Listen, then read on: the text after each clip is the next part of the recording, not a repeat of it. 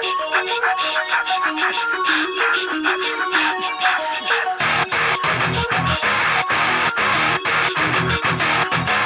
you having girl problems, I feel bad for you, son. I got 99 problems, but a bitch ain't one. Hit me.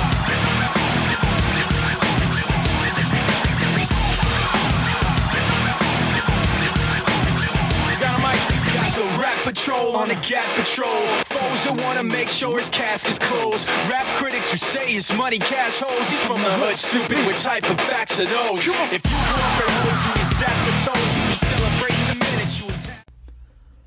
Welcome, everyone, to NXT Revisited. My name is Sal, and I am your host for this evening. Jason and Troy could not make it, they are on assignment, but I am here to talk about everything that happened this week in NXT, including NXT TakeOver 25, and we'll touch on the weekly show as well. I am not alone, however, this week. I am joined by the red-headed man himself. Ginger is here. Hey guys, glad to be back. Um, you know, it's uh, we've had a pretty crazy what five days of NXT, and there's a quite a bit to go over. So There absolutely is. Now, I'll give credit where credit is due. Uh, Jeff and Jason did a great job recapping TakeOver on the Blender this week. If you get a chance, check it out. Jeff putting in some extra effort to try to get that thing pieced together, uh, having some internet issues and had to record and, and stop and go a few times. But they got out a good episode and they covered a lot of stuff on that. We'll try not to repeat everything they said, but we're going to go into a little bit of detail here when it comes to TakeOver 25. And I want to start. I know this is one comment I did here on the Blender. It felt a little bit underproduced, considering that takeovers usually accompany a big WWE pay per view. Sometimes I feel like uh, they outshine them when it comes to the entrances or the production. And tonight, this takeover, it lacked a little bit. What'd you think of the set, Ginger, the entrances, everything about it? Uh, I didn't mind it because I think almost what Triple H is trying to do is almost separate and make his own thing. He's not trying to backpack off them and kind of steal some of their ideas. He's trying to come up with his, his completely own creation, which he already did with NXT in general. But um, I, I mean, production wise, I didn't really notice much. I mean, that that's not. I shouldn't say not my thing to pay Right. attention to. Normally, I do catch stuff like that. But I will say the one production thing that I really enjoyed when during the the, the beginning of the Riddle and Roderick Strong match, where they like panned out the lights and then brought him in. I like that uh, that effect. Oh yeah, definitely gives that a, a unique look. My thing was maybe I'm reading too much into it, but because it was in Bridgeport, Connecticut, right? Um, it it just felt like was this just one of their you know touring house shows, and they just stuck a takeover on it just to kind of throw something at the fans before Saudi Arabia.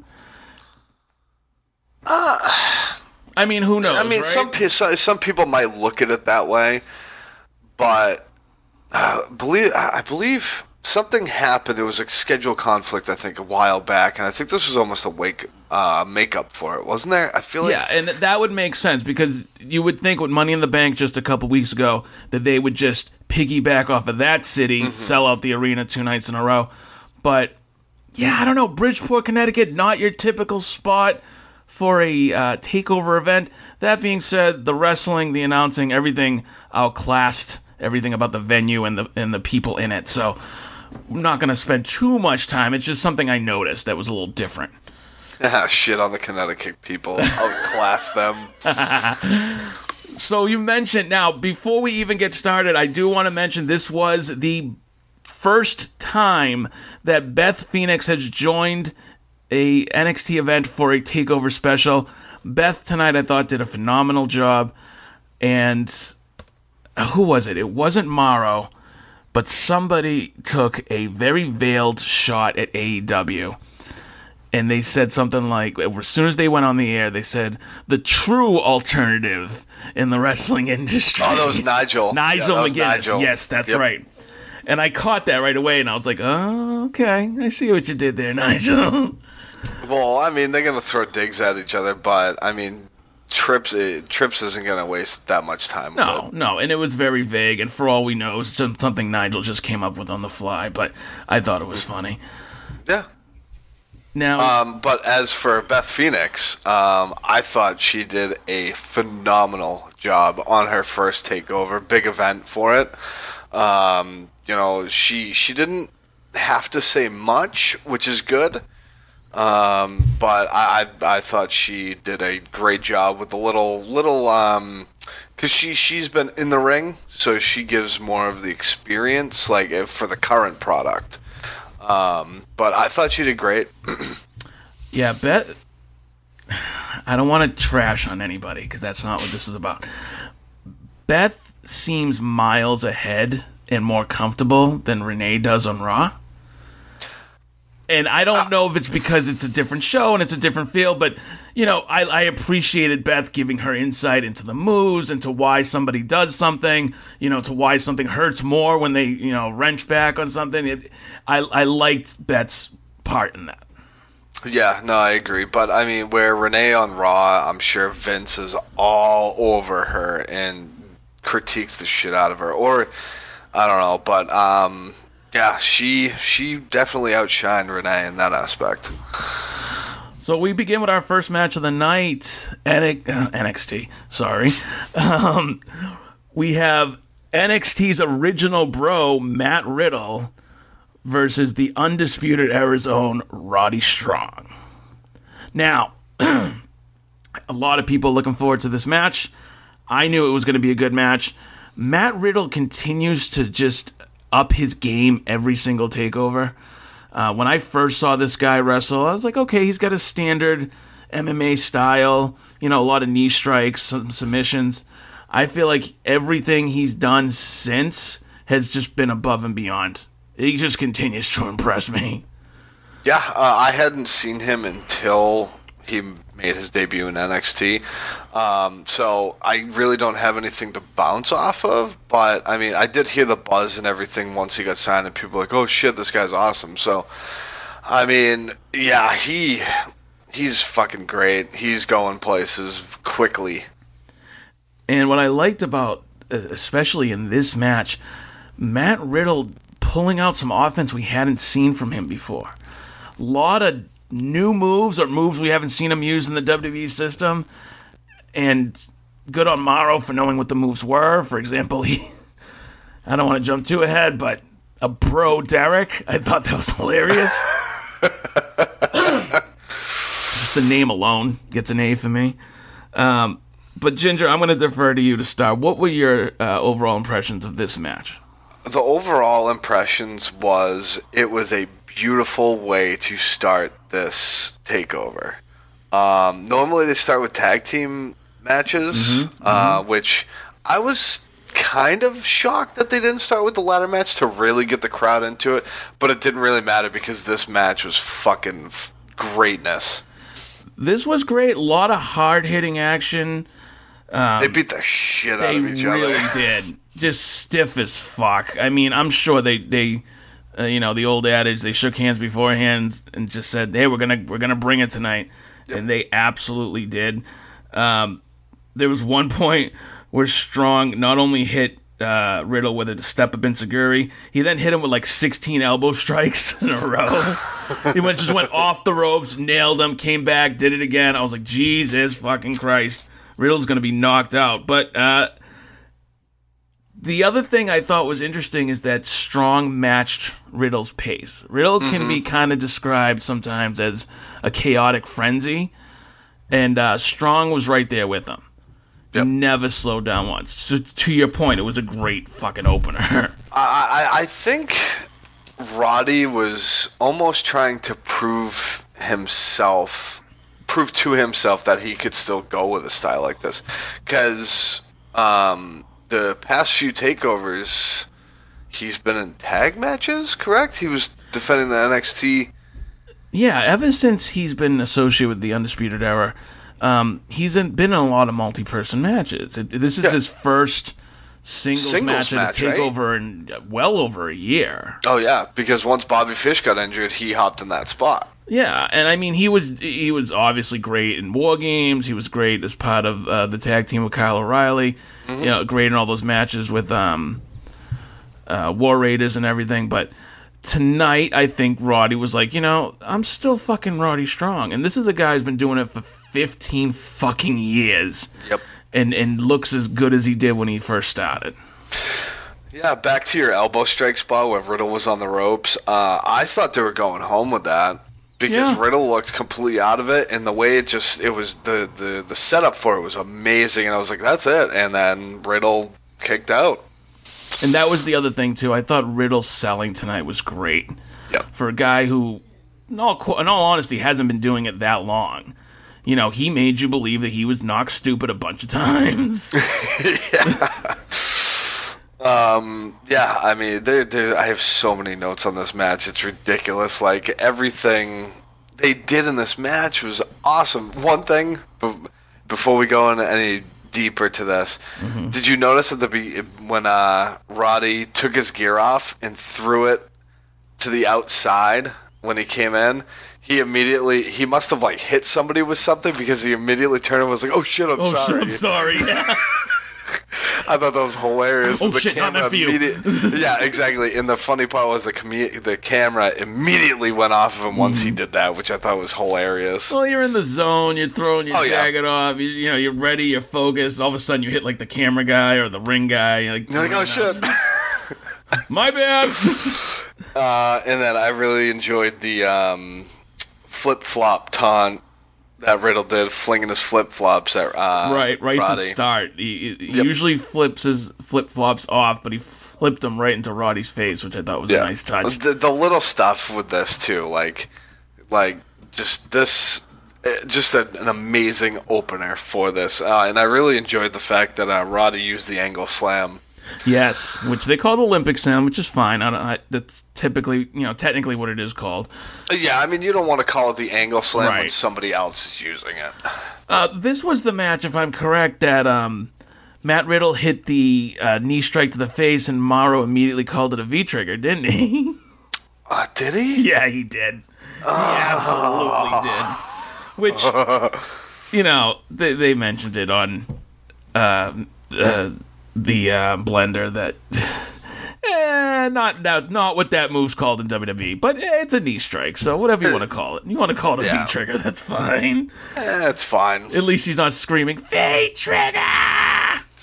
Well, considering the fact that Mauro announces for every single fucking contact sport, he's gonna get a little uh, haywire on things, but that's not a major concern, I think. Not to mention, Mauro would scream himself into oblivion enough tonight, so he didn't have to scream the V trigger. Uh, yeah. More on that in just a moment. Now, as I mentioned earlier, Riddle unleashing some new offense tonight, and he ends up finishing off Roddy Strong with it. It's it looked like a, a tombstone setup, but then almost uh, a neutralizer because it, it doesn't look like he dropped him on his head like a typical tombstone. No, I think it's made basically a uh, reverse styles clash in a way. Yes, that's a great way of putting it. Yeah, I, it's basically like a front slam tombstone styles clash. I mean, they're It's like calling a- it a cradle tombstone, but Okay, yeah, I, I I didn't catch what they had called it, um, but yeah, I thought it was a really really nice way to introduce that finisher. Yes. And I think it's better than the Broton, which is just, you know, the, that move's fine. And the Bro mission's okay, although it kind of looks like he's just hugging the guy, like they're just Yep. snuggling. um, he has another one, too. He has, the, I think it's a flipping Broton off the top rope. I don't think it's called anything special. If I'm wrong, I'm sure Jason will correct me. But um, no, I like this move for Riddle. It, it, it's a it's a definitive finisher that will absolutely put somebody down, and it's believable that that's a three count. Yeah, absolutely. Um, I, I like the fact that he used the GTS into a German. Yes. That was that was uh, some serious shit. I thought I like there were so many uh, um, false finishes in this match. I mean, that's how kind of how this whole pay per view was, and I'll get deeper into depth on my feelings on that in a little bit. But um, yeah, I mean, back to our original point. This was a great opener. Yes. And a great signature win, I would say, for Matt Riddle. He continues to climb. Uh, they called it as soon as the bell rang a rebound r- win for Matt Riddle since he lost to Velveteen Dream at the last takeover, Yep. which. Yeah, I see how it's a rebound win, but he barely lost to Dream last takeover. I think Dream ended up getting a roll up at the very like bare last second. Yeah, it was it was the ro- quick roll up and then Yeah. it was finish. So I didn't think, you know, it, it wasn't like Riddle had anything to prove, but yeah, great win. Um, I was a little bit surprised though because I kind of thought Roddy Strong was going to start going with that singles push, and now you know who knows. Not that it's a bad loss for Roddy Strong, but you gotta wonder with Roddy, uh, is it just undisputed filler at this point, or are they actually gonna use him in a singles format that would be, you know, pushed toward a title? Maybe who knows? Yeah, I think uh, who knows because I mean it, it seems like they were going to split undisputed or split Roddy off on his own, and then they started this with Riddle. So I don't know. He might be the little a little bit of a uh, flip flop situation at the moment, which kind of sucks. Yeah. Well, we'll see. I mean, Roddy again. Roddy's not going to lose anything by by taking a loss here. He's still going to give you A plus matches every time he goes out there. So.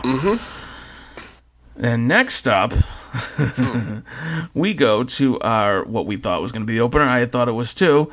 It is for the tag team titles. It is a four-team tag team ladder match between the Undisputed Era, Kyle O'Reilly and Bobby Fish, Oney Lorcan and Danny Burch, the Forgotten Sons, and the Street Profits. The Street Profits coming out there looking like a million fucking bucks.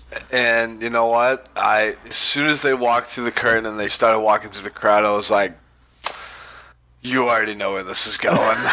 See, yes and no, because there have been times where somebody has a very elaborate entrance or very uh, extravagant gear and they don't win. But I know what you're saying. When when they when they came out there, you will you instantly were like, wow, one of these teams looks like, you know, Yeah. the next big thing, and everybody else just looks like they're at TV. So. Definitely great look by the Street Profits. They're fucking so over, man. And I'll Yeah. I'll admit when I first saw them, like maybe a year or so ago, when they first put this team together, I remember being like, "Yeah, Montez Ford's a great athlete, but I can't stand Dan, uh, Angelo Dawkins." I've been converted. I'm a fan of this team. They're fun. Yeah. They're they're hip. They're you know they're over, and they actually work good together. So. I Yeah, take back uh, all the all the atrocious things I said about them originally. Yeah, the, I, but again, back to this point that I always say, I haven't, I had never seen these guys before uh, work. I don't think anywhere. Um, so this is my first time seeing them as a tag team, and yeah, I mean, I like them. Uh, I think they. I, th- I think the the match that did it for me right off the bat was when they took on the War Raiders. War Raiders on NXT. War yep. Raider, War Raider Viking experience, guys. um, but yeah, as soon as that happened, I was like, okay, these guys, these these guys definitely have something, and they are gonna fucking take it to the fucking maximum. So, by contrast, the Forgotten Sons come out. The Forgotten Yeah, Sons, go away, sons. yeah, with without Jaxson Ryker, which in my immediate mind, I'm thinking, well, that's a fucking mistake. The best part of your team isn't with you. We would find out later why. But originally, these guys come out and they just, uh, you know what they remind me of? They remind me of any tag team at your local indie show. Do you know what I mean? Like they just have yeah. that regular feeling, and there's really Yeah, nothing great about them. I, I mean, how long have they been a group for? But Not very long, right? no, probably Or- six, seven months. Okay. maybe oh, be- oh, well, maybe- damn. Maybe like like they really like they started putting them together at house shows, but I think they started to be on TV probably around October, maybe November. Okay, so they, maybe they're just not. I, th- I think it's the gimmick. The gimmick sucks. yeah, that's what I mean. It's it's you're not gonna get a good uh, feeling from these guys. You're gonna get the indie feeling if they just have a biker gang gimmick. Spe- like, it's like, speaking of the indie feeling, uh, out come Oney Lorcan and Danny Burch. Two guys that look exactly the same and don't look don't look, you know, which they got a pretty big pop when their music hit. they do. They, So- they. Hey, uh, I mean, don't get me wrong. I think they work great as a tag team. Um, they have good chemistry with each other. Because they, they kind of have almost the same style of wrestling, just brute hitting. And, Yeah, they they, they So- look. They look like creator wrestler number five, Yeah. but they hit like a fucking truck. They, Mm-hmm. Their styles are very good together, and I, I'm a fan of watching them. They can't really cut promos. They put Danny Burch in a title program a few months ago with um, uh, Pete Dunne, and you know Danny cut a decent promo, but it was it was nothing to write home about, and it was just a one-off match for TV. But I, I not gonna say anything bad about Oney Lorcan and Danny Burch because they do do great in matches like this. I think that's where they shine. Um, and then you know one of the best tag teams in the world, Red Dragon, Kyle O'Reilly and Bobby Fish. The, these guys are fucking amazing, and to be fair, we haven't even got to see them for that long because Fish was out so long being injured. I really thought tonight was the night that they were gonna win the belts, but I guess you've already done that, so I can see why you didn't necessarily want them to be champs again. Mm-hmm. But Yeah, I mean, it. it I could. I honestly saw it going anywhere. Uh, leading up to it, because you didn't know, because you didn't. Dude, where the, the the titles were just given up, they have so many paths that they could have gone. That this was literally the titles hanging in the balance for any of those four teams. maybe not Lorcan and Burch. Like I Hey, you never see- know. NXT true, throws that's true. surprises out sometimes. That, but if I, if I had to pick like the one least likely team, it would have been them, and then I would have been Forgotten Sons, and then I said it would have been either Undisputed Era or Street Profits. So Yeah. and now, right at the beginning of this match, pretty much right at the beginning, uh, Kyle O'Reilly takes a back bump, and I have no fucking idea because you know I'm I'm not a worker. I don't get how this shit works, but. I don't know if somebody didn't move something that they were supposed to, or if somebody just landed where they where they weren't supposed to. But Kyle O'Reilly pretty much landed flush on the ladder with his back, like on the side of the ladder. Yeah, what the fuck? I can't remember if it was. Was it? It was the uh, the the when they were doing the leapfrog spot on the rope, mm-hmm. and then uh, Fish took out uh, Skinny, Street Profit, and Yeah. then uh, O'Reilly did the missile drop kick, and when he hit Bigger, uh, Street Angelo Profit, yeah, he dropped the ladder and fucking O'Reilly just right on the corner right of the, the, ladder. corner. Oh, and he and- released something on Instagram later. It, it was like a, a, a close up of the gash that that caused. It was it was pretty nasty. Yeah, that must have been painful as fuck. Oh hell yeah! Like- That's why I was like, oh shit, man! Like, and he kept going for like another fucking fifteen minutes. I was like, that guy's fucking crazy. Oh, he, he's he's he's one of the toughest fucking sons of bitches in the ring. But just to take that fucking bump and not be out the rest of the match is pretty amazing. Mm-hmm. Um, another six spot came up when Lorcan and Burch hit the uh, Forgotten Sons with a double German suplexes, and their necks were inside the ladder. Mm-hmm. Now I've heard a lot of talk about this this week. Some people are like. Well, they threw the fucking ladder as they were getting released from the Germans. Like that could have been dangerous. Um, and to Jason's credit, I think believe he said this on Blender. Uh, they had to throw the ladder. You don't you don't want to land with your necks in the ladder. no, that's how you end up with a broken freaking neck. Like, uh, these guys are professionals. They know what the fuck they're doing. Like, But that was a six spot. oh yeah, because then it took out um, uh, it took out the Street Profits Yep. who were getting into the ring as well. So it just played out perfectly. There, there was another spot, and I, I forget exactly the dynamic of it. All I remember is that it was another spot involving Kyle O'Reilly's back, and Mauro just screams out, "Oh my God! They killed Kyle!" Yes. I lost it when I, I heard did too. that. I thought that was the fucking best thing in the world. oh, I, I love Mauro. that? Like if if you if um. I don't know if you've ever seen it because you, you've been watching NXT more frequently recently, but there was a video of Mauro uh, that somebody had taken of him at the commentator's table while he's calling a match. Yeah, it was from the desk, right? Yeah, he's Yes. going nuts. Yep. He's jumping up and down. He's throwing his papers. I mean, it's, it's I love it. It's great to see that passion. Yeah, because it shows that he is legitimately entertained. Mm-hmm. Like it, it's not. I I personally I don't think it's him acting to put over everything. I think it's his his legitimate reaction to what is happening. Exactly. That's his natural reaction. He Mm-hmm. is absolutely stunned or excited or completely invested in what he's seeing. Yep. And I mean, every takeover everybody else is seen it, you react almost the same exact way that he is. Right. So you get invested in it. You, you you feel it through Mauro. And again, back to Beth. I thought you did a great job tonight of explaining like this is you know, this is why he, he's doing this. This is oh he's in pain, so he can't do this. Which a lot of people seem to be in pain in this match. Oh my god, dude, this is this is a fucking match. One thing that I wanted to point out, um, one of the go away sons did the through the rope dive and headbutted the ladder with that uh, fish and O'Reilly were carrying to the ring, and it immediately busted. Yep. Immediately started bleeding. I was like, why would you do that? I think that was Wesley Blake.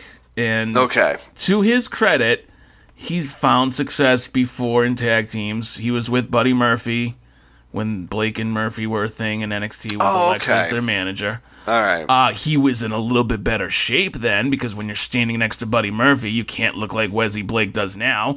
But um, he's let himself go a little bit, but you know, haven't we all? um, but uh, so that brings up another point because if there's one thing about the Forgotten Sons that is interesting, it's Jaxson Ryker. Now I know you're not familiar, but he used to be a guy named Gunner in TNA. yeah, TNA. Yes. Yep. And I always enjoyed his work then, although typical jacked guy, tattoos, beard. You Yeah. know, we get that a lot in wrestling these days. Career wrestler 18. Yeah.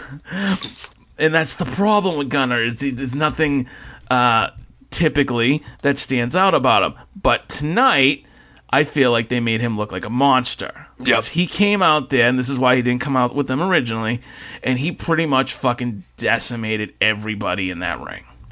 Mm-hmm. Yeah, um, I specifically wrote down he f- came out and fucked everybody's day up. Yeah.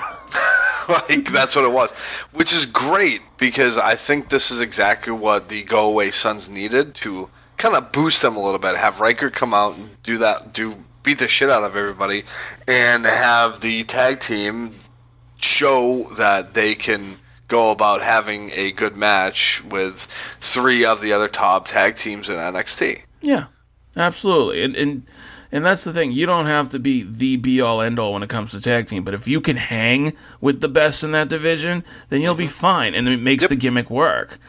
I think Jaxson Ryker, when you watch what he did at this takeover and just come in there and dominate every everybody, I think he's going to be getting a legit singles push Yep. with the guys backing him up. But I think the focus is going to be on him, which is fine. He's the one who, out of the three of them, should get that. You know.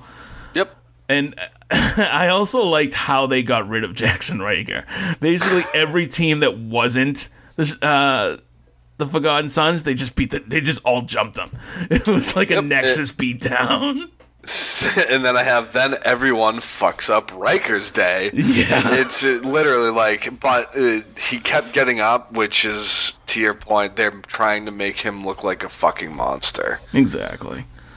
Now, before we get to the finish, because I have a lot to say about the finish, were there anything else that standed out for you in this match? Uh, God. Um. Oh God, when um Skinny Profit jumps over the top His to name is Montez take out Ford. Ryker. Montez Ford dives over to take out Ryker and doesn't make it and thuds right on the floor. Mm. Yuck. So, so Montez Ford has an amazing uh, vertical leap. It, it's it's probably the highest I've seen in a long time. Yep. Um, so there are a lot of times where he may just overshoot and just end up like further than what he's supposed to end up at. Well, he he didn't even make it to him though. That's the thing. Like I think he jumped from it looked like about half from the middle of the ring to get over the ladder to take out Ryker. Yeah. Ryker was just maybe like a foot and a half too far out, and Montez barely caught him with his leg. But it worked um, to take Ryker out, and then they took him out with the ladder. right. Exactly. Um, so just just to kind of get to the finish here, this this to me is what made it. This put the cherry on top, so to speak. Forgotten Sons are climbing the ladder, or at least one of them is, while the other one kind of plays defense. And out of the corner of your screen, Angelo Dawkins comes flying like a goddamn freight train and spears one of them underneath the ladder. awesome. So you have the other one just standing on the ladder, like, huh? I don't know what's going on. Well, first of all, go up and grab the title, stupid. but instead, out of shot comes a flying Montez Ford who lands perfectly on the second rung of the ladder. Gives uh, Cutler, I believe it was Steve Cutler, a look like, fuck you, kid. Punches him right in the mouth and then takes down the straps amazing. That finish was fucking amazing. It was. Uh, it, it basically, like you said, it put the cherry on top of the sundae right there. Um, the one thing that I loved even more that made this, it made it that much better, was Forgotten Sons, whichever one it was. When he took the hit from Ford, the way he sold it and like went to reach for the title and then fell back was fucking awesome. You know what? You bring up a good point because when I first watched that, I didn't know if he legit lost his balance or if he was just acting. But that was completely him selling it. Oh He yeah, got, he and it got was punched amazing. in the face, and it was like, no, no, no, I want the title. And then he just went down to the canvas, and I thought, you know, it wasn't like, oh, he's gonna hit him with a reverse Rana off the top of the ladder. No, it was just a straight right to the face. But dude sold it like a million bucks. Like Mm-hmm. Yeah, he and just, it made it, made, yeah, he, came made it look so like he close. lost his balance. Yeah, he came so close, but now he's just falling to the canvas and he can't do anything about it. Big, big, big party in the crowd when the Street Profits win. Mm-hmm. Uh, we may be having a party tomorrow night on the rundown, as Troy had mentioned he would be doing something if the Street Profits actually won the titles. Stay tuned. Stay tuned. um, but that was that was the other thing that made this moment for me is is as I mentioned, these guys are over. So when they go out in the crowd and everybody's got their solo cups and everybody's partying, that's what's up. That's what I love about NXT. You get moments like that more frequently than you don't.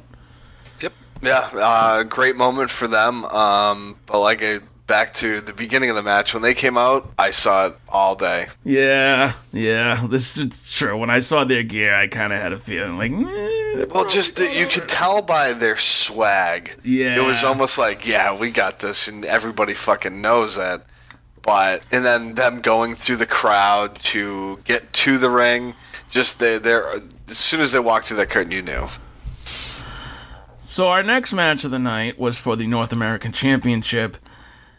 And this match had a fantastic video package leading into the match, which was amazing because you took a video package of, of two guys who had pretty much one and a half interactions before this, and you made it into like a four minute package.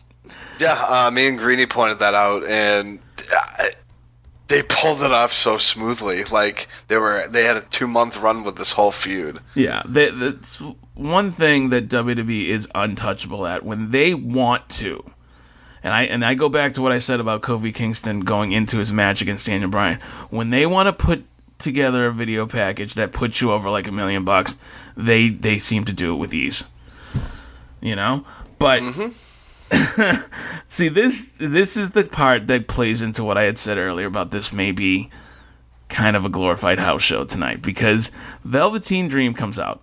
The past fucking 10 takeovers, Velveteen Dream comes out and he has uh you know, people carrying him to the ring. He has a whole uh, Statue of Liberty set up. He he he has Hulk Hogan tights on. He has Vince call me up written on his trunks.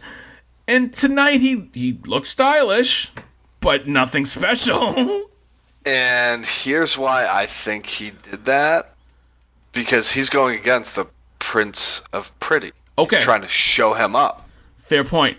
Here's the problem. Prince Pretty came out there looking like he went to uh you know, Ames for this It's the hair, dude. It, it, it's it's the hair. It's the hair, but it was the black vest. It was the non-furry boots. It was he didn't even have the selfie stick. Like if you watch this guy's gimmick when he came when he fought um Jushin Thunder Liger, yes.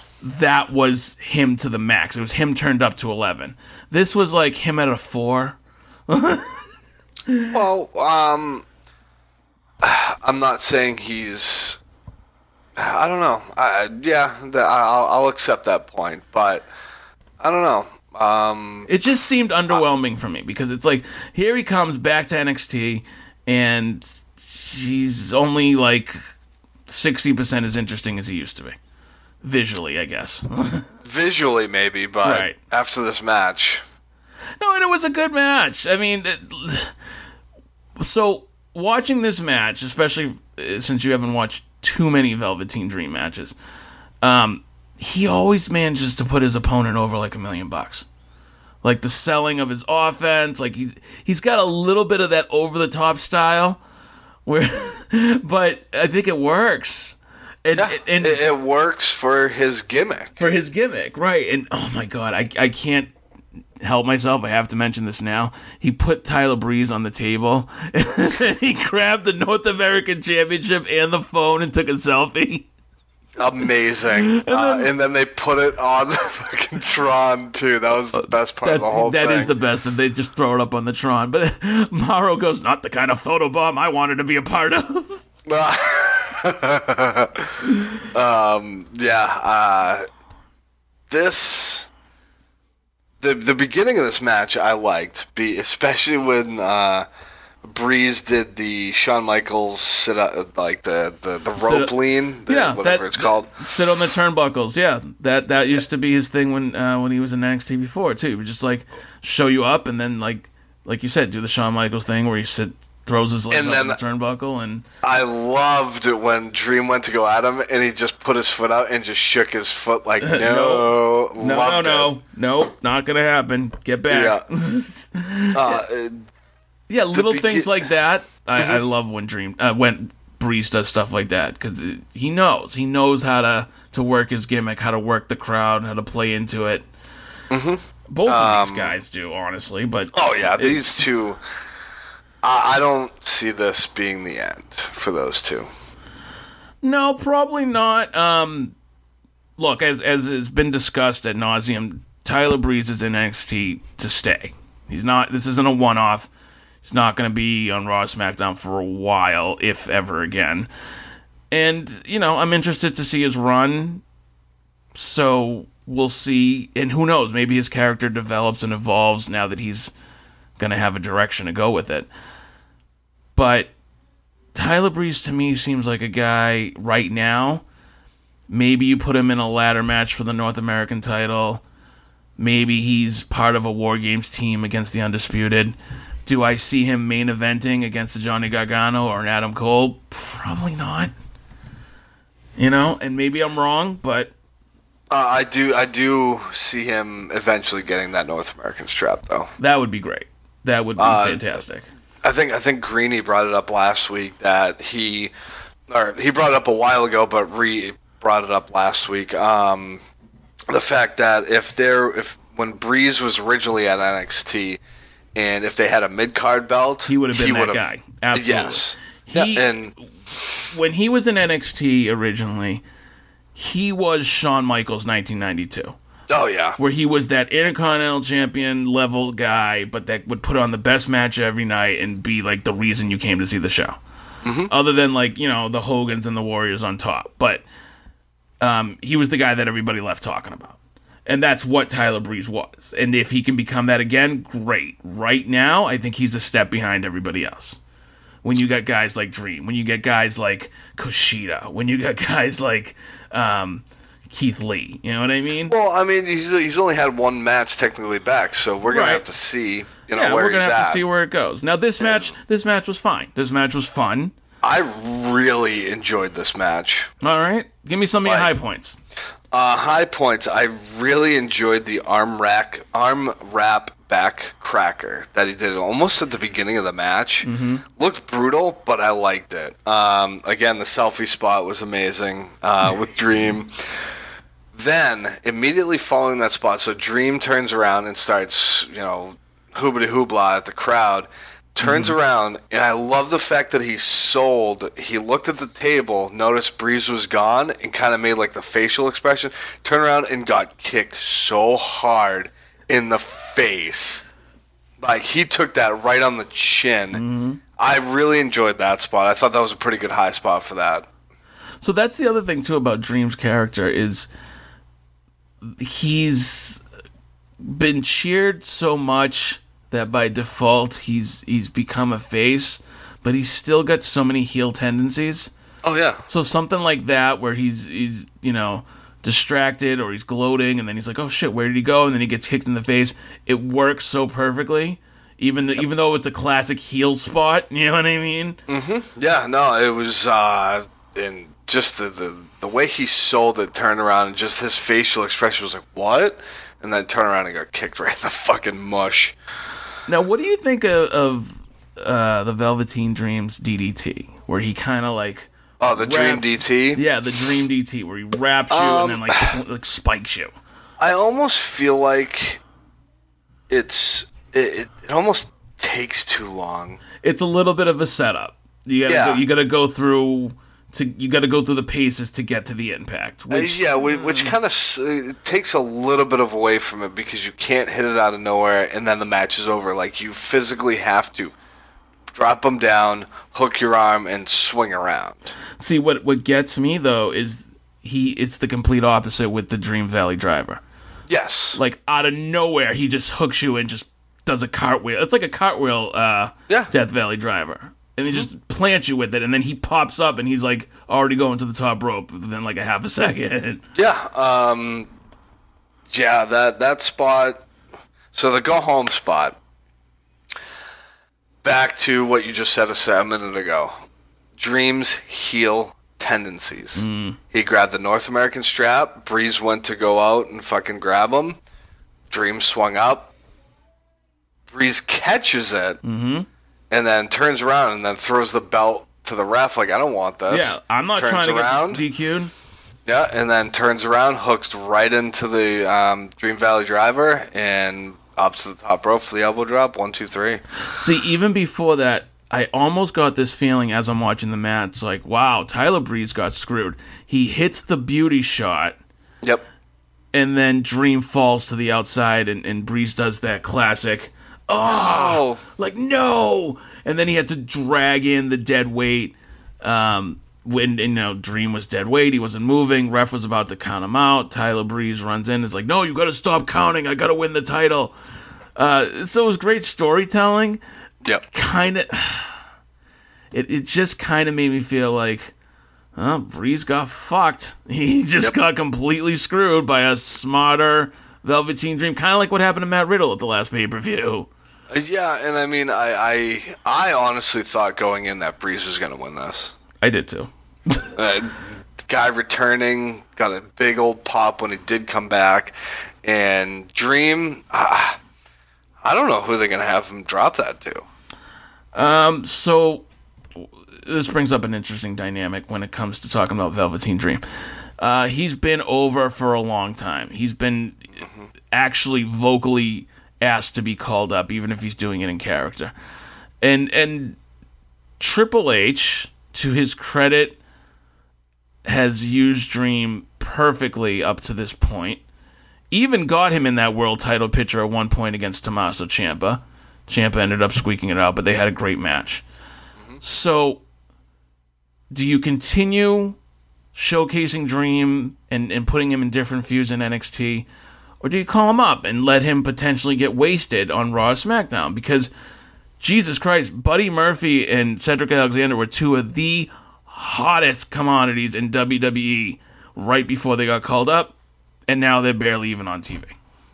Yep. Uh, you can't call him up because, like I, I think I brought this up a couple weeks ago on the rundown.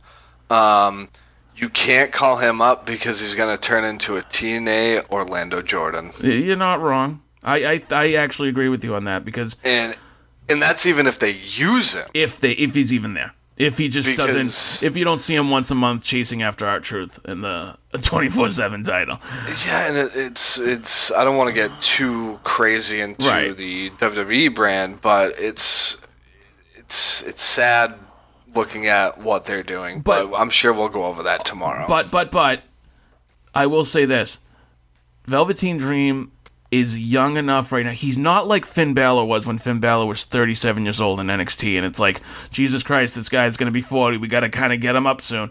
Yep. He they can leave him in NXT. He's mm-hmm. 24 years old. yeah, you don't rush that No, no. because he is very very hot for your company right and now. it's not, I was gonna say it's not like the gimmick stale. So if you mm-hmm. do, if you want to put somebody over like a million bucks and you want that next person to take the North American title, fuck Dream's the guy to put him over. So Yeah, and a funny little nitpick, uh, not nit, nitpick, but um, my wife and me were watching the t- the takeover again earlier today, and she, who by the way, my wife was on Ladies Night episode. yes, she was. Go back and watch. Go back and listen to that, people. I know we talk about it all the time, but that episode was good I stuff. was gonna say it was But anyway. worth it. Yeah, but um, she asked me. She goes, "Is he actually gay, or does he play it play it that well?" I was like, "No, he just plays it that well." So even he, she is my wife, and she knows the insides and outs, but she still thinks that he plays his character so well that he was actually gay, which is nothing wrong with, by the way. it's it's something that's becoming a lost art when you have a guy that is living the gimmick. Mhm. And there's a few people that do it that come to mind. Uh, MJF, I think, is a perfect example over in AEW. He lives that gimmick. He makes you think he is the biggest fucking asshole in the world.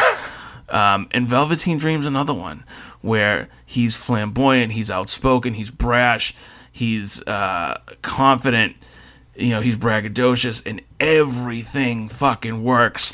Whether it's you know snapping his fingers and the lights, you know, ambiance comes on, or when he's uh, taking shots at somebody like when he was taking shots at Breeze on N- on NXT TV, and he was like, just because you couldn't hack it on Monday or Tuesdays. I mean, everything Loved he it. does plays into his gimmick, and he is completely uh, embraced this character, which is great for Patrick Clark because Patrick Clark before this was a talented guy who had some tools.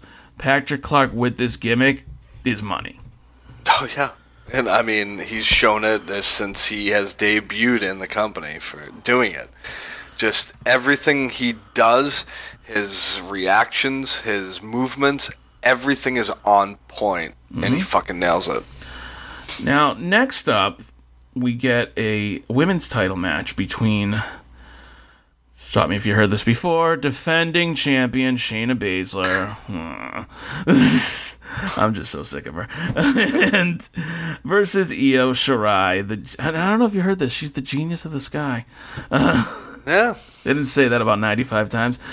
Before we get to that match, we get a shot in the crowd of NXT's newest signee, the one, the only, Stephanie McMahon.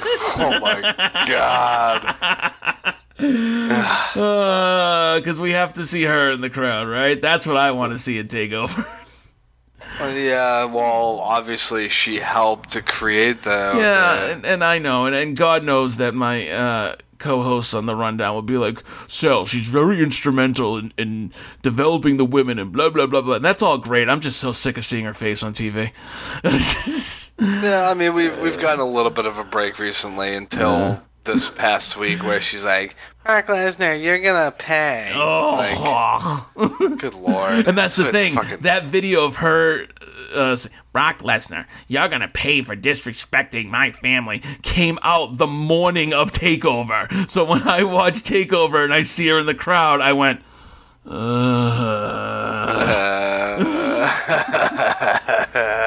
so anyways, somebody throw beer at her. oh, Jesus.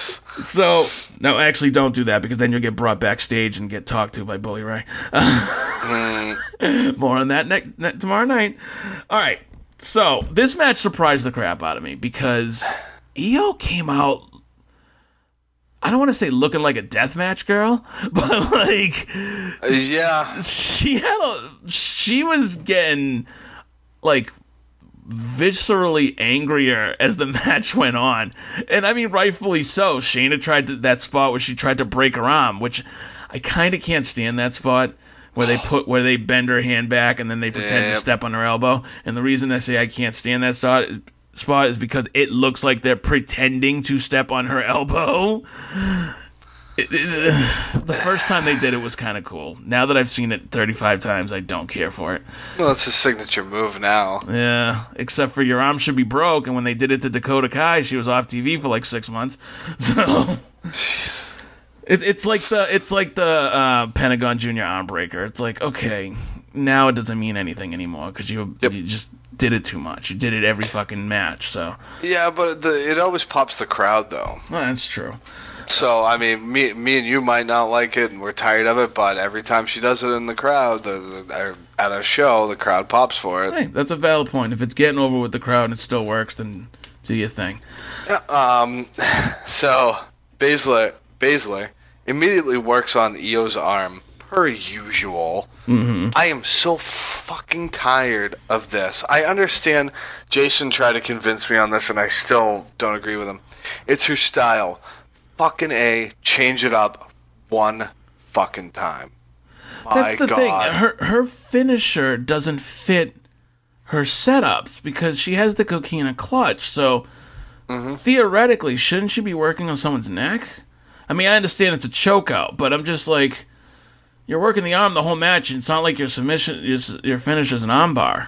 Like, are, are they trying to make it? Is she trying to make that person not be able to tap out? Uh, Like, you know what I mean? That, that's It's- the thing. It doesn't. And, and to be honest, uh, and this has nothing to do with Shayna particularly, but guys, can we get away from the sleeper and just calling it the fucking Cambridge clutch or the Coquina clutch or the Kirifuda? Uh, Come on, it's a fucking sleeper. Like enough. Like I, It's I'm, a body wrap sleeper. I'm, I'm I'm sick of it. Even when Joe does it at this point, like guys, it's a sleeper. Like just be done with it. Like in fact, Shayna of all people, Shayna, if Shayna put somebody in a hate to use this term, Ronda Rousey type armbar, it's more believable than the fucking sleeper. Well, where she has the fighter esque background, I I kind of understand it, but uh, like we just said a minute ago, don't work somebody's arm the whole match and then do a fucking chokehold. Yeah. Exactly. Um, it's funny, uh, Io too. So I like Io. I think she's great. I think she's very talented. Uh, I found her to be very attractive in this match. Oh. Don't know what it was, but Oh, I'll tell you what it was. It was those slits along the side of her uh, her Yes. bottoms that made it look like she wasn't wearing anything. boy, I was I was excited. Yes, she's she's a very very attractive lady. Uh, more sh- more so than Kairi, way more than Kairi in my opinion. But um, Yeah, I, I can agree with that. Now that I've actually seen Io like in like a match and like seen gotten to check out all of her features, so to speak, her bits. um, her bits, and um, you know, it's uh, I definitely take Io over Kairi now. Now, my my only kind of nitpicky thing is that they call Io the genius of the sky. Her moonsault doesn't get much sky on it. It's very flat. No, but she at the end of this, oh boy, she fucking crushed her. oh, with the chair, yes, yes. Well, no, because she hit it twice. I forgot she had hit it twice. That's right. The first time, she crushed her with it, and then she went back up, Yep. and then did it again with the chair, and oh god, that looked disgusting. That absolutely looked disgusting. Um, so in the middle of this match, this was I thought was a nice touch, and it, it does foreshadow maybe where they're going. As Io's starting to get the upper hand, uh, the two other horsewomen come down. I don't know what else to call them, but the two other horsewomen. and as they come down, looking like the NWO, out of nowhere comes Candice LeRae with a fucking kendo stick and beats the fucking shit out of specifically Marina Shafir. awesome. I was I was happy to see this because I hate the whole group in general, but yeah, it, you in a way saw it coming because they've been leading this up since last week's NXT where Candice had said that she had Io's back. Yep. So, um, it, it was she, she definitely fucking laid in those shots. No, Candice looked like a fucking badass. Mm-hmm. she looked like amazing, and it, it's funny because one person with a kendo stick took out two girls that are pretty much bigger than her. yeah, Like Jessamyn Duke's about six foot nine, and and, and you know Marina Shafir is a is she's got she's pretty jacked. So Candice was like, "Fuck y'all, I'm taking you both out." And to her credit, she did. in. To her credit, she did. She took him to the woodshed. Um, Jesus. I will say this is one of the first times in a while that Shayna definitely felt like she was in trouble. Like storyline wise. Like it looked like, okay, maybe we really are putting this belt on Io tonight. Yeah, And that's great. That's great for the drama of the match. And then you kill all that drama by locking in a chokehold. yeah, and um, the the after the chokehold, which normally they let her one of the normally the opponent gets to the ropes at least once. Mm-hmm. One chokehold and it was done. yep. Except for the the one that got turned into the pin, the rollback pin. Yeah, But so she- I don't even really consider that a hold. No, because she she locked it in and immediately Io flips over into the pin. So of course Shayna lets go, but then she just locks it right back on. And then once she cinched it in, Io struggled for like a minute. And then I don't know how I feel about this. Do you do you have Io just pass out at that point? Because instead she struggles, but then she just lightly taps out, and it's like, mm, if it's a choke and you're losing oxygen, shouldn't you start like frantically tapping out after you know maybe 30 seconds Well, she was on the brink of passing out. i get it yeah So. and i'm being nitpicky but yeah, and and boy, that crowd was not happy. I think it was legitimately like, really? Are you fucking kidding me? no because that's the thing they've ran their course with shayna nobody mm-hmm. wants to see her keep that belt and i understand she's a heel but and and the other problem is after Ember left, it was like, well, who's the baby face that can carry this division? We don't have Bayley, we don't have Asuka, we don't have Ember. Yeah, know. maybe this was almost a test run. Maybe, and then you could argue that's what they've been doing with Shayna is they'll put somebody against her, see how the crowd reacts, and then go accordingly. But Yeah, um, I'm still convinced if they do it right, and Triple H knows how, they can put Candice LeRae against Shayna at the Takeover before SummerSlam, and Candice winning that title will be huge. Oh yeah. But I mean, that's that's that almost seems like where it's going to lead to. Um, but who knows? Because I mean, is that going to be the next? That that'll be the next actual takeover, right? I Someone believe so because they usually do one every couple months, and we're already in June. So, what are they going to do about um, Io attacking Baszler after? Ah, so that's a good point. So, Io after the match, and some people were saying online, "Oh, th- this was almost like a heel turn." I don't think so No, because you have, uh, you know, Shayna trying to break her fucking arm in the middle of the match, and she tried to have her girls come out and jump Io during the match. So really, Io was just retaliating, and I thought it was perfect. But what I think it leads to is I think it leads to a, and it might be on a ta- it might be on an NXT TV, some type of no holds barred match or some type of no DQ match between Io and Shayna. yeah, that's exactly where it's going. But where do they do it? NXT is famous for not necessarily doing huge things at takeovers all the time. They put Finn Balor against Shinsuke for the first time ever on NXT TV. They just hyped it up for two or three weeks. And they could easily do that with this. Or Io does get that next shot at the next takeover and they make it a no DQ match. I don't know. But to sum up for anybody who didn't see it, uh, Io snapped pretty much after the match. And she decided to beat the living shit out of Shayna. Man, she caught it good with that kendo stick. Left that nice red mark on she her back. She grabbed a kendo stick, started wailing on Shayna. She grabbed a chair, went to the top rope, and hit Shayna with a top rope moonsault with the chair. Like, ow, because you're landing on the chair. Uh, that was my first time seeing somebody do that. really? Like without with, without just like putting the chair on the person and then doing the moonsault. oh yeah, you bring up a good Like- point. Yeah. Holding that's gonna be oof. That's gonna be a lot more difficult because you can't really use your arms to help guide you over. Right, you're. That's all legs. That's all legs. Yeah, that's a good point. I didn't even think of that.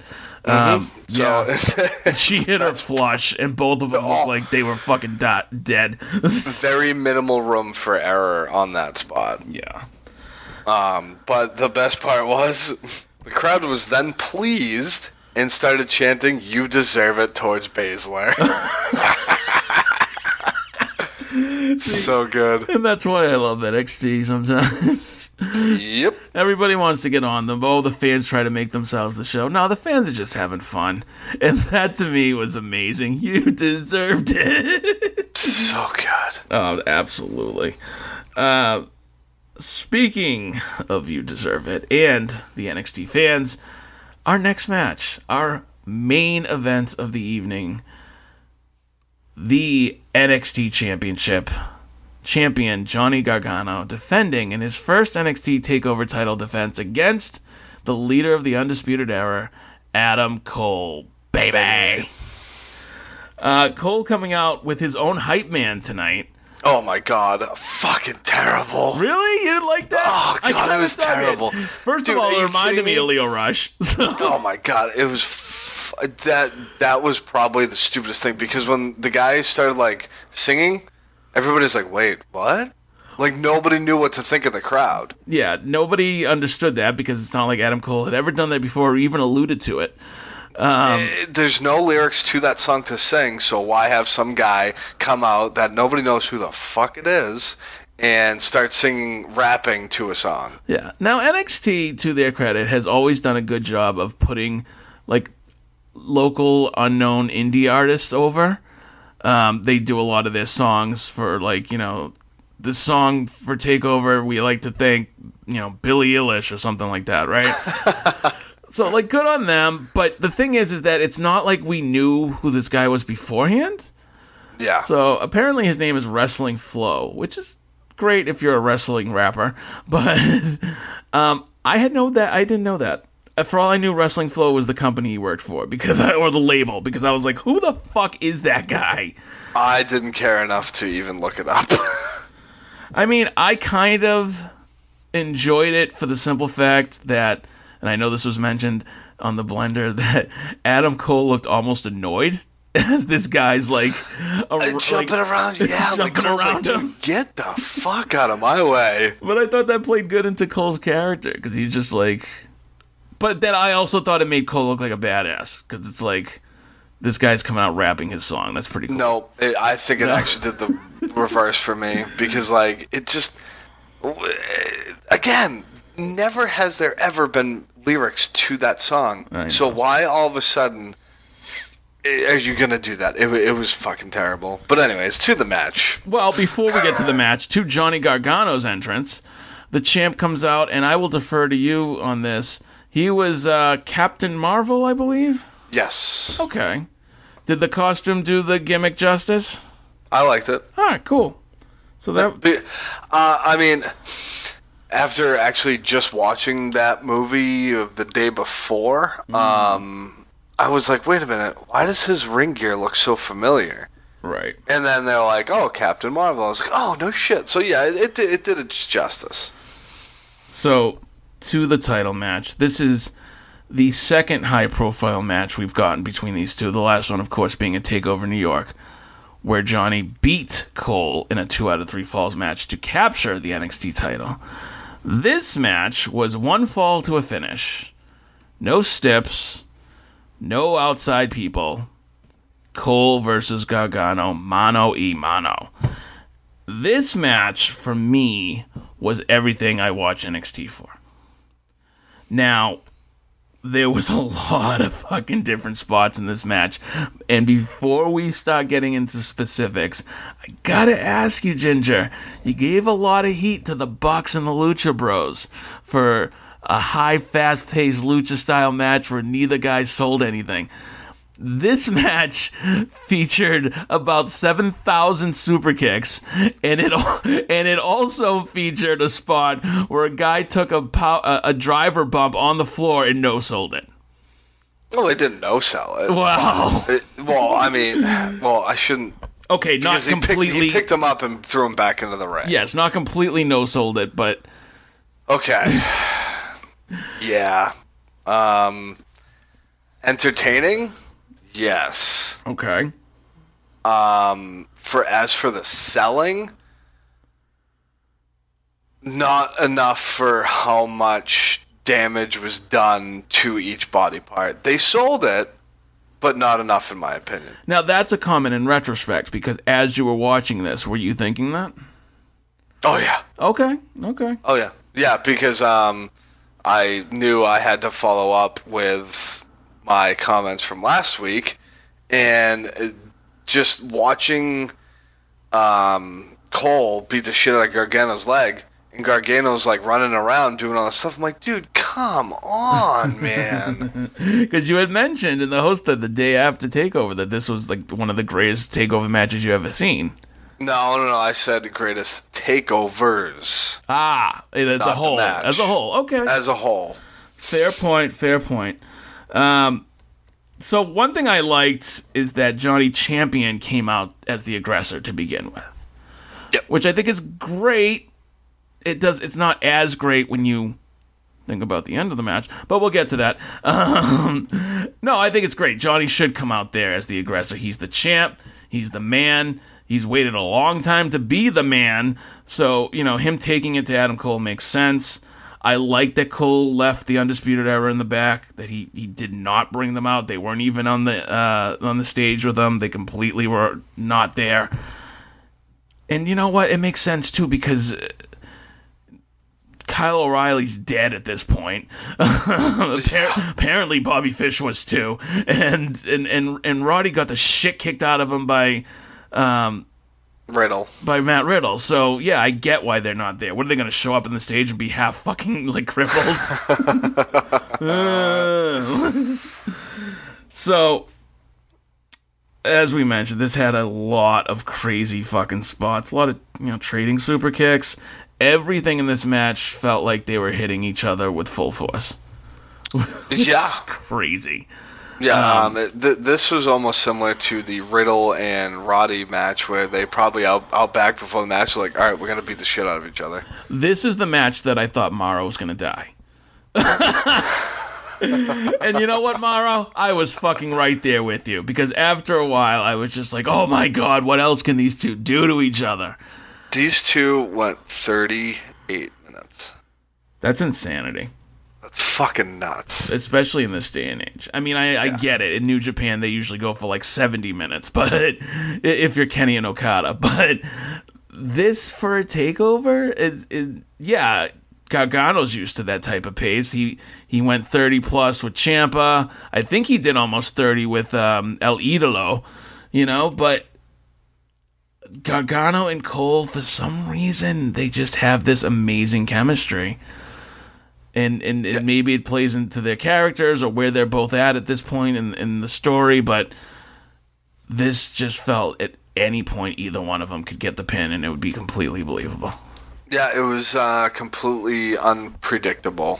Um, because, well, before I get really into it, uh, I noticed I, the second time around watching it neither of them broke a sweat until like 20 minutes into the match. I'm like, that's fucking impressive. That's their cardio. These guys. That's insane cardio, especially being 20 minutes into the match and literally beating the shit out of each other, doing uh, God knows how many spot fests and just insane cardio for those two. Meanwhile, Keith Lee walks to the ring and he's sweating. Oh my God! Same with Shane McMahon for God's sake. oh God, don't even get me started. Um, no, I want let let's go through it. Let's go through some of the best spots in this match. Give me some of your best spots in this match. Okay. Um. Let's see. I like the beginning spot where they're kind of just trying to one up each other with the chain and just re- constantly ver- reversals. And then when um Cole went for the um uh, the the knee Yep. to the back of the head, and he sat, and they both sat there for a second, stared at each other, got back up, and immediately went back to it. That Loved was a, it. that was a great spot. Now that's the, it. that's one thing I noticed about this match is there was so many counters or evasions. Like Yep. they would go for uh, a running knee, or they would go for a super kick, or they would go for a back elbow, and each each time the other guy's ducking out of the way or sidestepping it or just avoiding contact. Like great, great fucking back and forth between these two. Yeah, and I, yeah, straight up, like back and forth. The one things, the one thing I didn't like was when they both went for super kicks and they both stopped. Why would you stop throwing a super kick? No, you shouldn't stop. You should, and, and I think I've seen this recently in a different match, but you should hit each other at the same time and both go down. Which they ended up doing. Which they ended up doing, exactly.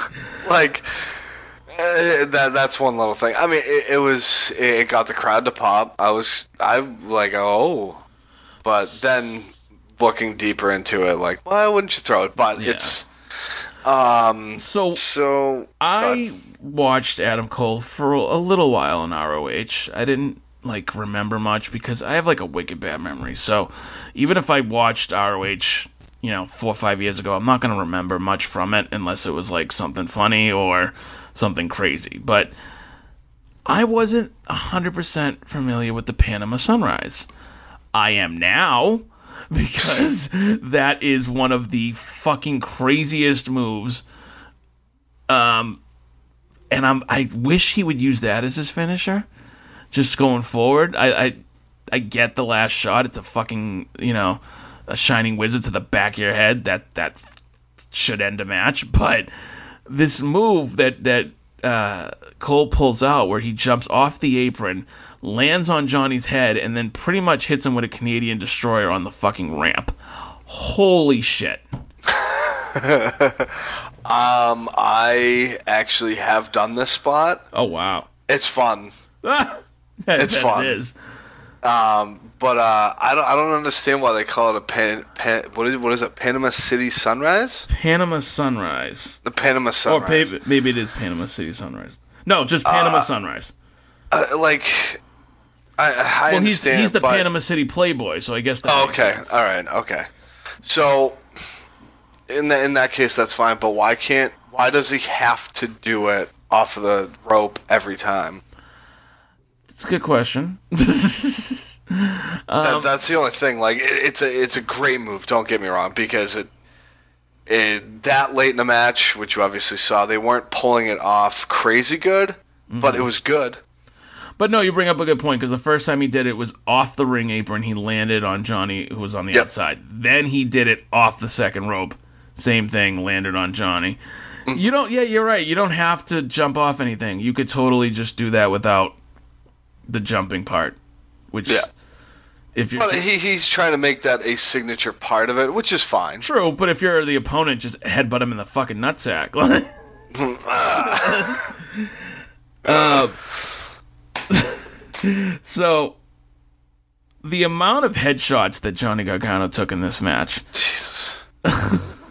Good lord. He should be like, he should be concussed. At the very He least, should- he should be concussed like six times over. oh my god. Six is a shy number. Good lord. You're looking at at least a baker's dozen. I also liked at one point as Mauro's going nuts, the crowd chants "Mamma Mia," and, and Mauro no sells it. he just Well, completely. he can't sell it because he's got his headphones on. Oh, that's a good point. Um, so yeah, a lot of fucking false finishes. Um, one Which thing, was to be expected. of course, uh, probably less than their last match. To be honest, I had heard a lot of complaints uh, on the internet on their last match that oh well, let's just have 58 falsies and and so nothing matters anymore. Um, this one was similar, if not the same amount, but you know, close to. Yeah. Uh, I did like the spot where Cole locked Gargano in the Gargano escape. Yep. and then subs you know right after that uh, Gargano tries to hit him with the last shot. Loved it. Loved great. when they try to steal each other's finishes.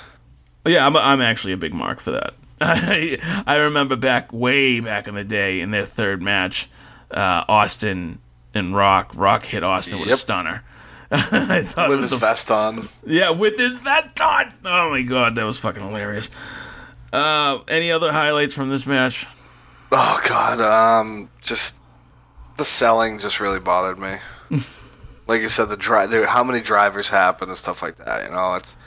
I understand it's to get the crowd, eh, keep the crowd invested in a bunch of falsies and stuff, but like you said, he should have had like fucking thirty fucking concussions. to me it, it it's just it, it's one of those things where when I watch and and I'll give an example from both companies. When I watch Cody versus Dustin, I know I'm not going to have 85 false finishes in that match, right? There was a couple crossroads, but initially, you know, I mean, or I'll say eventually you got where you need to go and it wasn't egregious.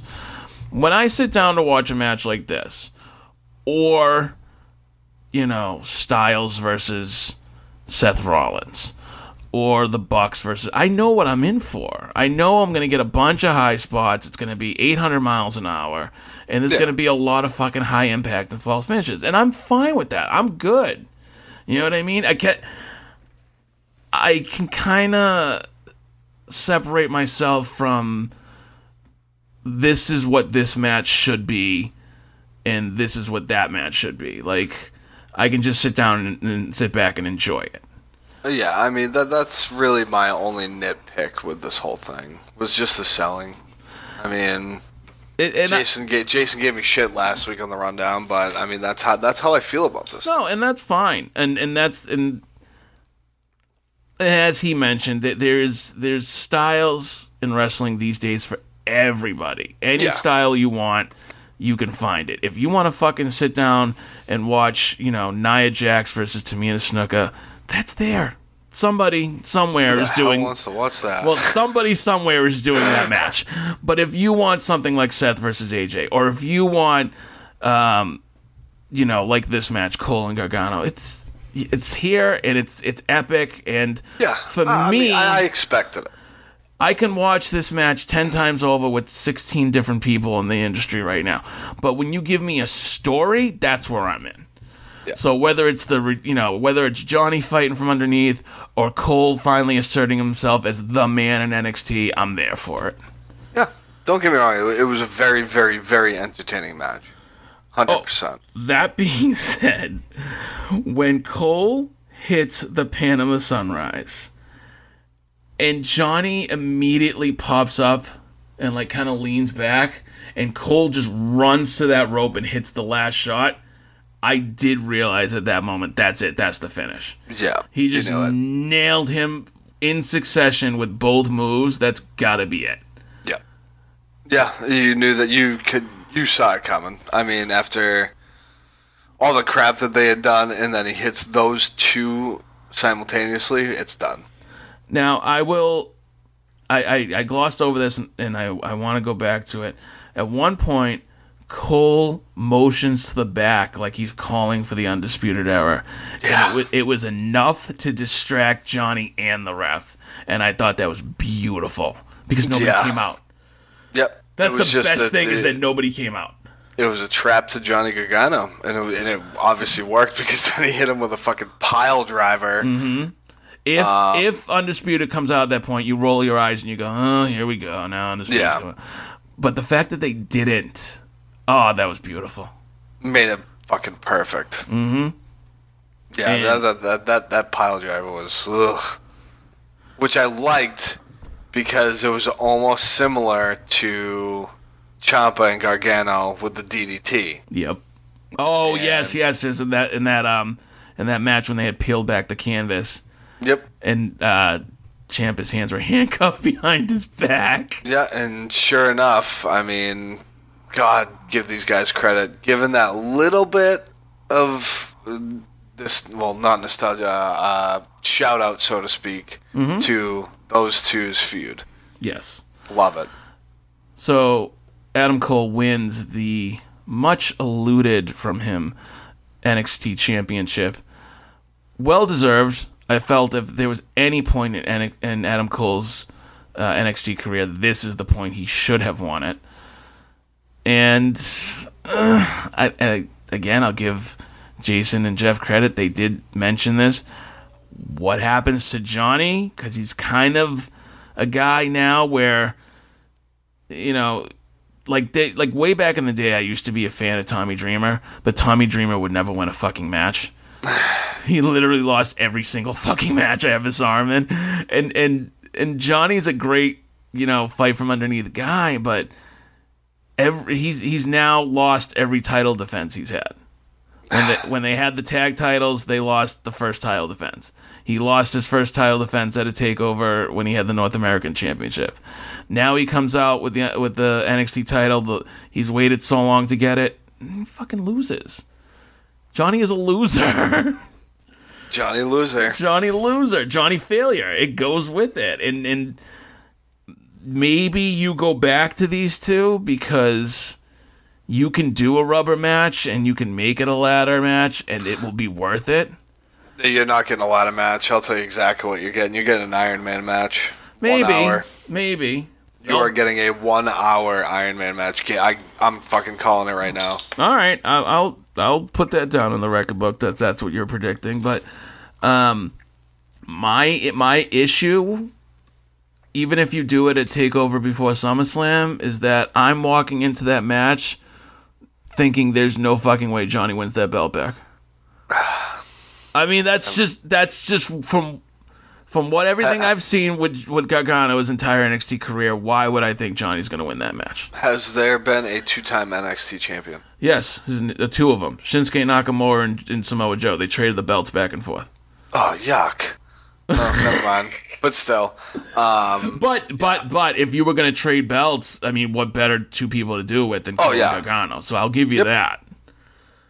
that, that, that, that's what you're gonna see. You're gonna see, the rubber match is gonna be an Iron Man match. I love to see it, especially because I know those two can keep you entertained for an hour. Exactly. Probably easily, given those 2 Uh, so your overall thoughts on Takeover? Uh, Best WWE show is gonna put uh, WWE is gonna ugh, best WWE show that they're gonna put on this month, huh? oh yeah, oh yeah, easily, Easily. easily. And that's with But, uh, Stomping oh, Grounds being on June 23rd. Oh, stomping grapes. Um, the if I, I hate fucking doing this, I'd go four and a half stars on this Okay. overall. Every match was smooth, crisp, clean. It told a great fucking story, and you got exactly what you wanted.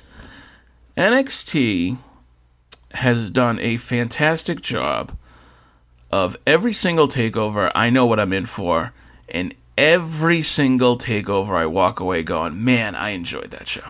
Yep. It doesn't have to be perfect, and not every single thing I have to think is the best thing in the world.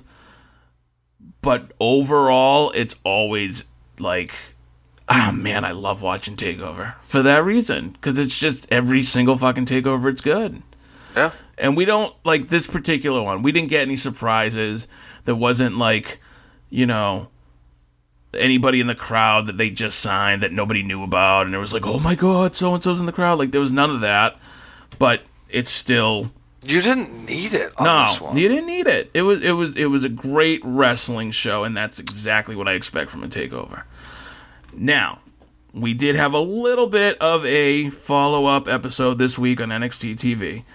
Yeah, what was it called? Takeover Fallout or something like that. It was. I- they had some uh, gimmick name for So it. he- here's the problem: is that they do this all the time. They record matches at a takeover before takeover goes live at seven, and then they air those matches on TV that week. And the whole mat, the whole show is pretty much a recap show with two or three matches. This was no different. Uh, just to touch on it briefly, Kona Reeves fought Keith Lee. Two things I noticed about this match. Number one, there's I'm still saying it. There's something there with Kona Reeves. He had a lot of good he had a lot of good offense in this match, and I thought he got a lot of heat on Keith Lee when he needed to. Keith Lee, on the other hand, holy shit, Keith Lee is a fucking beast. Everything this dude does, it's he just looks like a Mack truck, and he looks like a fucking pissed off Mack truck too. yeah. Like especially like he's all smiling when he comes down the ring, but when that bell rings, man, he is a fucking ass kicker. Yeah. Um, I've seen him work twice so far. Um, I forget who he worked the first time. It was maybe a week or two ago. But this match, um, yeah, I'm I'm starting to get a good feeling about Keith Lee. I think they're gonna do good things with him. He's got a great look. He can he's fucking agile as shit for somebody who's 300 pounds. Um, and and he's he's got a decent promo. I think obviously we're very you know it's very apparent that he gets his promo style from The Rock, which is fine.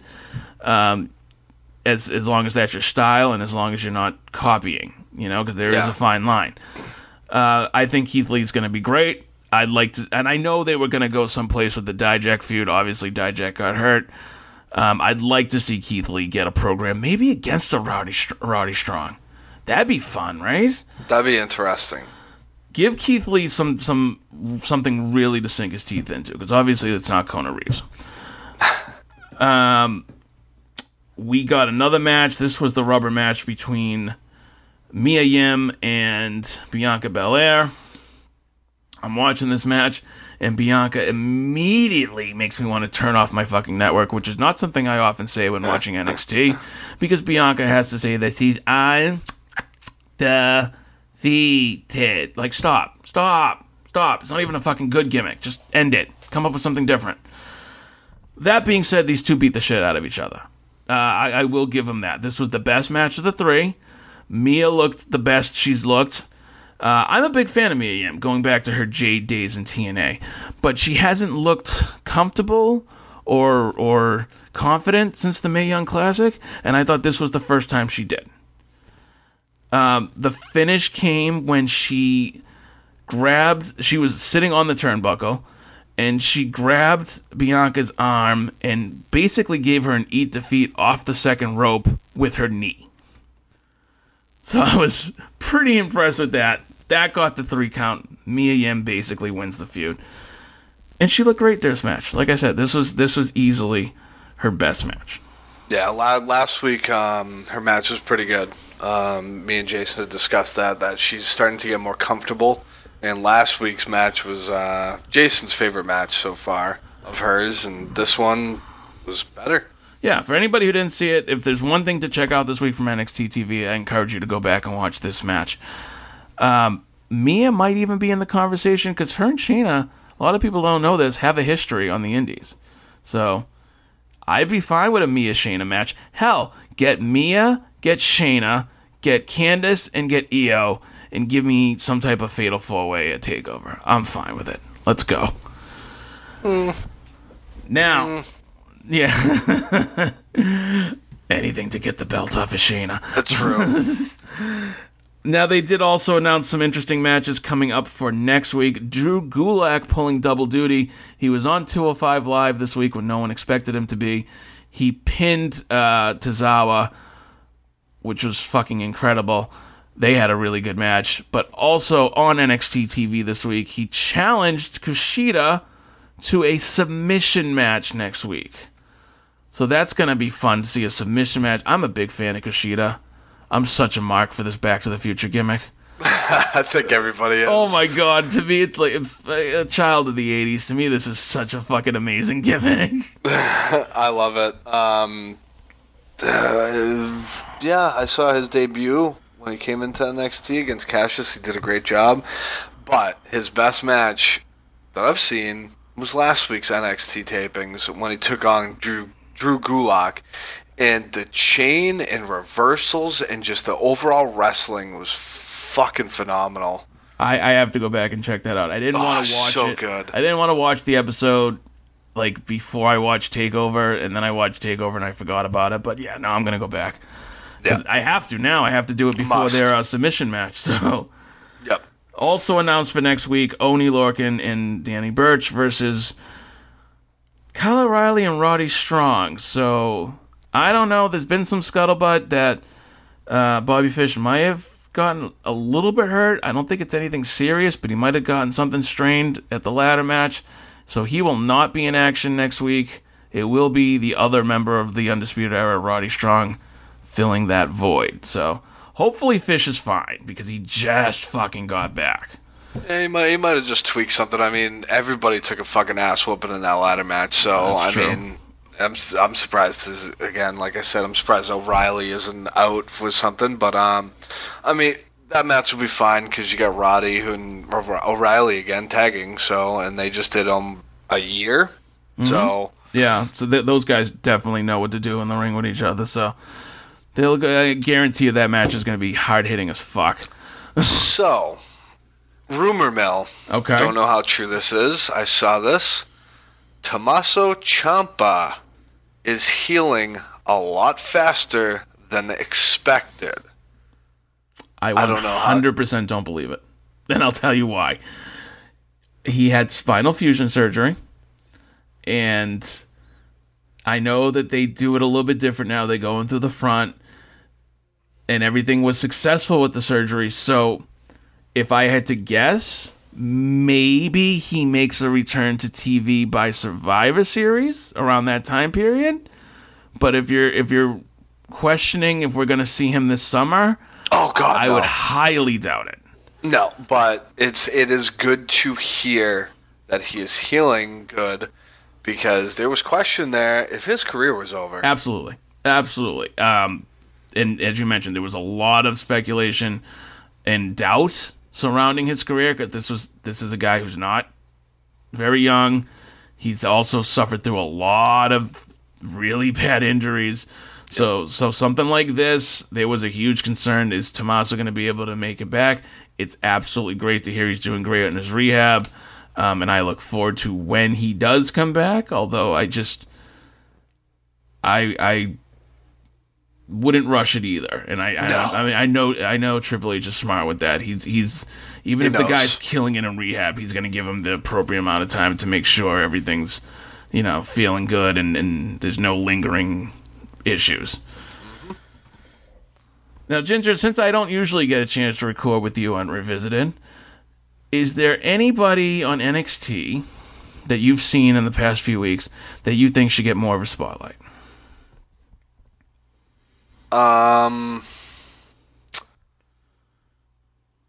man, back to that Drew Gulak and Kushida. Drew Gulak, man, he really impressed me. I mean, I know he's not a constant. I don't know. I don't know if it's official yet. If he's a consistent, definite NXT person, but he definitely impressed me last week on the with him and Kushida, and he might just do it again when he takes on Kushida in the I Quit our submission match. I I know he was on 205 this past week, as I mentioned. If Gulak can become a regular part of NXT, I'd love to see it. I think the guy's Oh, got a lot of talent. Uh, for me, if I had to pick one guy, I'd like to see showcase more. I, like I said earlier, I want to see Keith Lee in a real feud. You know, give him give him something. Yeah. And And uh, Kona Reeves got to figure out what the hell he's doing. Yeah, uh, that's a fair point. All right, that's gonna do it. Do it for us here on Revisited. We will see you tomorrow night on the Rundown proper. We have a lot of shit to talk about, and there's a lot of shit to talk about specifically on the main roster. But until then, Ginger, thank you so much for joining me on Revisited tonight. Hey, thank you very much. Uh, it was good to have a little bit of a different voice on Revisited this week. Absolutely. Everybody go to rundownwrestlingnetwork.com. It's a great website. You can see all our episodes. You can vote on the hottest male tournament. And check out all of our other episodes of all of our other podcasts on this very network. I mentioned a few times this episode the Blender drop this week, where Jason and Jeff uh, gave their thoughts on Takeover. WrestleMania Salvation. Yes, I'll go for the shameless self plug. WrestleMania Salvation, episode 27, dropped on Monday. That covered WrestleMania 27 where The Miz, the actual Miz, was the WWE champion. You'd never fucking know it because the whole show was about Rock and Cena, but still, The Miz was about The Miz was actually WWE champion. And all of our other shows, Hurry Up and Cruiserweight came out as well. Jeff did a great job covering that episode. Uh, Adam will be back with making the grade this weekend, but also Nitromania coming up in the very near future. And for all of us here at the Rundown, we will see your ass next time. Bye.